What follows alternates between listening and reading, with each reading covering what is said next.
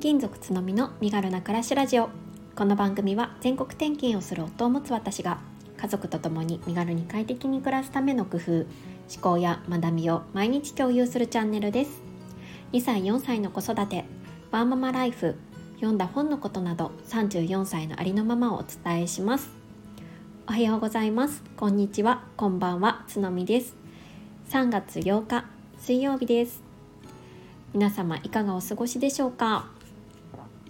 えー、今日はですねちょっとま子育てに関連して、えー、私がですねあの以前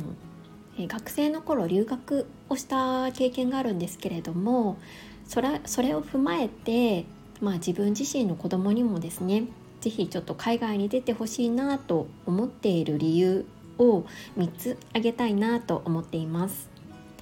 こう海外留学とかそういったことに興味のある方は是非参考にいたしていただけると嬉しいなと思います。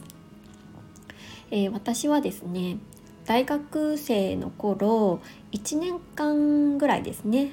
えー、フランスのボルドーという地域に留学をしていました父親が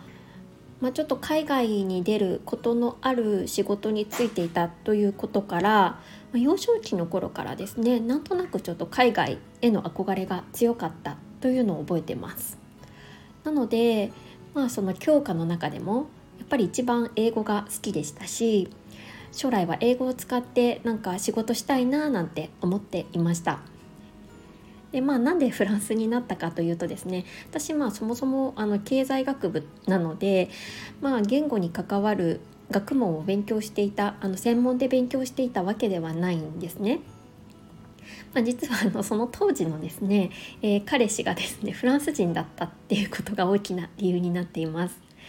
本当に不純な理由なんですよね。なんかあのそれまでは、えー、いずれにしてもまあ、英語圏の方で留学はしたいなって思って大学に入りました。うん、で、まあ、そう思って暮らしてたんですけれども、大学2年生ぐらいの時にですねその当時の、えー、彼氏にあの出会いまして、まあ、どうせ留学を、まあ、予定してるんだったらまあフランスでもいっかみたいな感じで もうめちゃくちゃあの適当な理由で、えー、フランスに変更しました。ただですねそれまでフランス語っていうのは全く勉強をしていなかったので、まあ、そこからはもう実は猛勉強をして、えー、フランス語を学んだんですね。せっかく1年間、まあ、大学、まあ、休学という形をとって、まあ、海外で勉強しようと思っていたので、まあ、せっかくならねしっかり話せてからフランスで勉強した方が身になるよなと思ったので、まあ、結構勉強をしました。私結構そもそも学習欲は昔から強い方なのであんまり苦にならず、ま、しかも当時の彼氏の,、まあ、あの母国語だったので、まあね、あのよく言われるじゃないですか あの言語を学びたければそのねあの現地の彼氏を作ったり彼氏彼女を作ると一番早いとかって言うと思うんですけれども本当にその通りでもうめちゃくちゃ割と早くあの習得することができました。そうですねまあビジネスまでは使えないですけれどもある程度の日常的な会話であれば、まあ、難なくあの話せる程度までレベルを持っていって、えー、フランスに留学したという感じですね。まあ、具体的にはフランス語検定がま1級まであるんですけれども留学前の時点で2級まで取ってから行きました。で1年間勉強して、まあ、実はあの準1級まで取ってっていうか、えーと、帰ってからは準1級までは取ったんですけれども行く前の段階で2級までは取ろうっていうことで2級を取ってからフランスに行ったような感じです。そうでですねまああの正直、まあ、今思うとなんですけれどもまあそのきっかけになるものっていうのは何でもいいかなって思うんですよね。まあこれなんか私がそうだったからっていうわけではなくって。なんかどんなきっかけでもやっぱりちょっと一回こう日本の外に出てあの生活を他の国の方の生活を見るっていうのはやっぱりすごいいい経験だったなって思うんです。でそれを振り返って、まあ、大きく分けて3つぐらいですねやっぱりメリットというか良かったなって思うことがあるなって思いました。で、えー、とその3つを紹介していくんですけど、えー、1つ目がまあ多様な価値観に触れられるっていうことですね。まあこれ本当にあのめちゃくちゃ一般的な答えなんですけれどもあのこれは本当にまさにそうだなって思いました。やっぱりちょっと1週間とかそれだけでもあの海外に出たことがある方だと分かると思うんですけれどもやっぱりあの海外の生活って全然違うんですよね。まあ、今はあのインターネットとかもありますので比較的海外の情報っていうのを手に入りやすいと思うんですけれどもあの本当に実際に暮らしてみるってなるとまただいぶ違ってくるかなって思います。まあ、自分がね当たり前だと思っていたことが当たり前ではないって言ったことが結構当たり前のように起きてくるんですよね。まあ、結構割と衝撃的だったのがですねあのフランスで、えー、まあ、これはフランスに限ってなのかもしれないんですけれども、えー、当時ですねスーパーに行ったんです。でスーパーに行って、まあ、普通にあの、えーお買い物お会計をする時にそこのお会計の人がですね、まあ、普通に座ってレジでやるんですよねあっちって大体。であの隣のレジのレジ係の人とめっちゃ話し込んでるんですよ。で私こう普通にこう切って「あのお願いします」みたいな感じで言ってるんですけど今ちょっと話してるからもう少し待ってくれみたいな なんならあっち行ってくれみたいな違うレジの方を誘導されて 結構衝撃だったんですよね。まあ、日本だったら、まあ、基本的にはま立ってレジのレジ係の方って作業はされると思いますし、まあ、基本的にはお客さんが来たら一番優先してやられることが多いと思うんですけれどもあここではあの、ね、フランスではお客さんが一番っていうわけじゃないんだなっていうことを思い知らされたエピソードになります。うんまあ、こんなことはもう本当にもう四六時中というかもう日常茶飯事でもう結構多くあったというのが、うんえー、印象に残ってますね。そうあと2つ目としてはですねあの良かったこととしては外から見た日本がわかるっていうのは大きかったかなと思います。まあ、通常ね日本で暮らしていると、まあ、日本は海外からどう見られてるかっていうことってあんまり触れる機会ないかなって思うんですけれどもやっぱり海外で生活していて日本人だっていうことを伝えた時の反応ってやっぱり割と様々なんですよね。うん、で、えーとまあ、これもね海外旅行とか行くとあの分かることでもあるかもしれないんですけれども、うん、それがやっぱりあの長期間になるといろんな意見が出てくるので、うん、それも面白いなって思いました。ある人はもう日本なんてもうアジアの一部で、まあ、中国韓国とそんな変わらないっていう人もいるしまた別のところ、まあ、ちょっとね同じち、えーと、フランスの地域でもちょっと別の地域に行ったりとかすると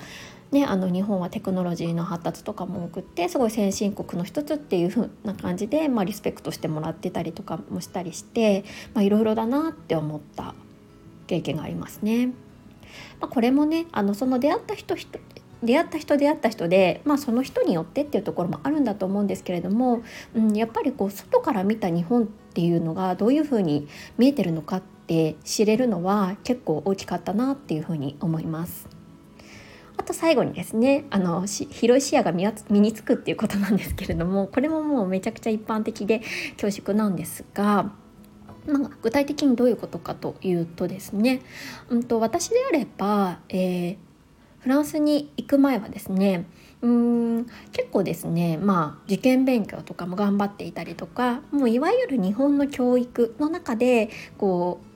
何ですかね従順にこうやってきたようなタイプの人間なんですね。なので、まあ、大学はここに行きたいとかいう自分とかの中でも目標とかもありましたしなんかあんまりうんそうですね外れたことって言ったらあれですけれども結構まあ平凡なあの 生活を送っていたように思います。でもこう一度ですねこうフランスで出たフランスに出たことで、まあ、私のこう価値観として結構それまで重きを置いていたその学業とかまあ、そのいわゆる学歴っていったものがもう全く無意味だったっていうことが結構大きかったです。で正直ねどこどこ大学とか言ってもまあどこみたいな感じになるわけなんですよ。まあね、あのなのであの私自身が今まで結構こうねあの大切に考えていたこととかが、まあ、あんまりねあのうん、意味をなさなくなったまではいかないですけれども、うんあのまあ、別にね、価値を置かないと考える人もいるっていうことがすごく身をもって体験できたのですごいいい経験だったなって思います。だからまあその経験を経てから、まあ、今まではねこうなんとなくこう学歴とかも考えてあの生きていたわけなんですけれども今や全くあのそんなことも考えることなく、まあ、一度ね外に出ればこんなの無意味だもんなっていう気持ちがこう残った感じはしています。うん、そう。なのでいずれにしてもやっぱり1年間だけではありましたけれどもこう海外で生活することによっていろいろなこう価値観っていうのを私の中にこうインストールすることができたなっていうふうにやっぱり今振り返っても強く思うので良かった経験だったと思います。うん、なのでですねやっぱり自分の子どもたちにも、まあ、留学をさせたいっっていう考えはちょっとおこがましいのでそういうふうには思わないんですけれども、ね、あのちょっと興味を持ってあの外に出て行ってもらえると嬉しいなっていうふうには思ってます。なので、まあ、ちょっとでもねこう興味を持ってもらえるようにもう私もねこう何ですかねこうあえてこう今英語の勉強とかしてるんですけれどこう英語学習とかをする時は子どもの前でやったりとか日本語以外の言語があるんだよっていうことをこうなんとなく伝えられるようなこう生活環境っていうのを設定してあげたいなっていうふうに思ってます。はい。それではここからコメント返しをさせていただきます。32回身軽な暮らしと子育ての両立って難しいの回にコメントをいただいております。てんてんさんです。つのみさん、あるあるだなぁと共感し共感しながら聞いていました。私は身長160センチとザ平均ですが、かっこ笑い。息子が2歳まではほぼユニクロか GU で汚れてもいいやという感じでした。最近は季節ごとのセール時期に子供を預けて買い物に行けるようになってきました。ファッションもそうですが自分のための買い物ができるとリフレッシュにもなりますよねということでコメントいただいています。てんてんさんありがとうございます。そうこの回ではですねあのそう子育て中って本当に着たい服ってなかなか着れないよねっていう、えー、ことをですねつらつらと述べさせてもらった回になるんですけれどもねあの共感していただいて嬉しいです。そう160センチってねいいで嬉しいうあ嬉しいあの羨ましいですすごくなんかあのやっぱ平均の身長ってやっぱり何でもねこう特にフリーサイズの服とかもねあのうまく着こなせるんだろうななんて思いますね。そう私もユニクロとか GU すごくたくさん持っています。ねあのもうワンシーズンだけでもねあの着れればいいっていう気持ちのものとか思ってるとだいぶねあの心も楽になるというかこう子供と一緒に生活していてもそんなにストレスを感じなく過ごせますよね。うん。そうそう。やっぱり自分のための時間っていうのがやっぱりポイントですよね、うん、私もすごくそれはそう思っていてこれもねちょっとあのリフレッシュリストみたいな感じに入れてるんですけれどもやっぱりちょっとねあの疲れたなとかなんかこう嫌なことがあったりとかした時はなるべく自分のための時間っていうのを作るようにしてリフレッシュしています。えー、続いて33回目の放送毎日月曜日の朝だけにやっている風水習慣についてコメントをいただきました。えこの回ではですね、えー、私が毎週月曜日にだけ、えー、朝ルーティンとしてやっていることを、えー、皆さんにお伝えした回になります。えっ、とですね、玄関の叩きと水、あ、玄関の叩きと、えトイレの水拭きをしてますよっていうことをお伝えした回になってます。えゆかさんからです。また私のルーティンが一つ増えそうです。笑い。玄関の床とトイレの床の水拭き心がすっきりしそうですそしてリエディ可愛くて安くて最高ですね。早速ポチりました。ということでコメントいただいてます。わあ嬉しいです。ありがとうございます。そうあのこの回でねあのリエディっていう結構まあプチプラでしかも低身長さんにも OK のえー、通販サイトをご紹介したんですよね。で、早速ポチっていただいて、えー、なんか嬉しいです。そう、結構ね、おしゃれで可愛いのがありますよね。なんか私が見た感じ、うん、割と何て言うんですかね、オフィス、オフィスカジュアルみたいな感じでも着れるものも多くって、ね、使い勝手良さそうだなって思って重宝しているサイトになります。はい、ありがとうございます。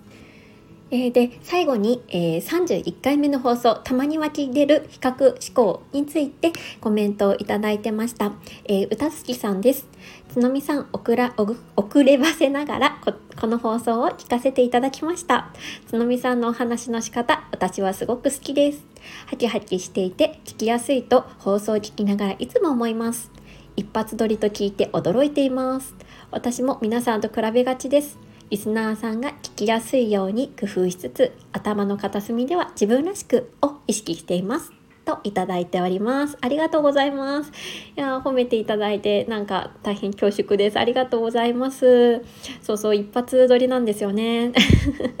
そうだからこそねなんかほんねあの大変聞き苦しい部分もありますけれども聞いていただいて嬉しいです。で歌好きさんもあのまあ、チームのねあのところとかでも発言されていたりとかされていてなんか私もすごく素敵なお声だなって思ってましたこれからもあの一緒に楽しみながら配信続けていけたらいいですよねはいありがとうございますはい、本日はここまでになります。今まで、えーと、聞いていただいて本当にありがとうございました。皆様も素敵な一日をお過ごしください。それではまた明日。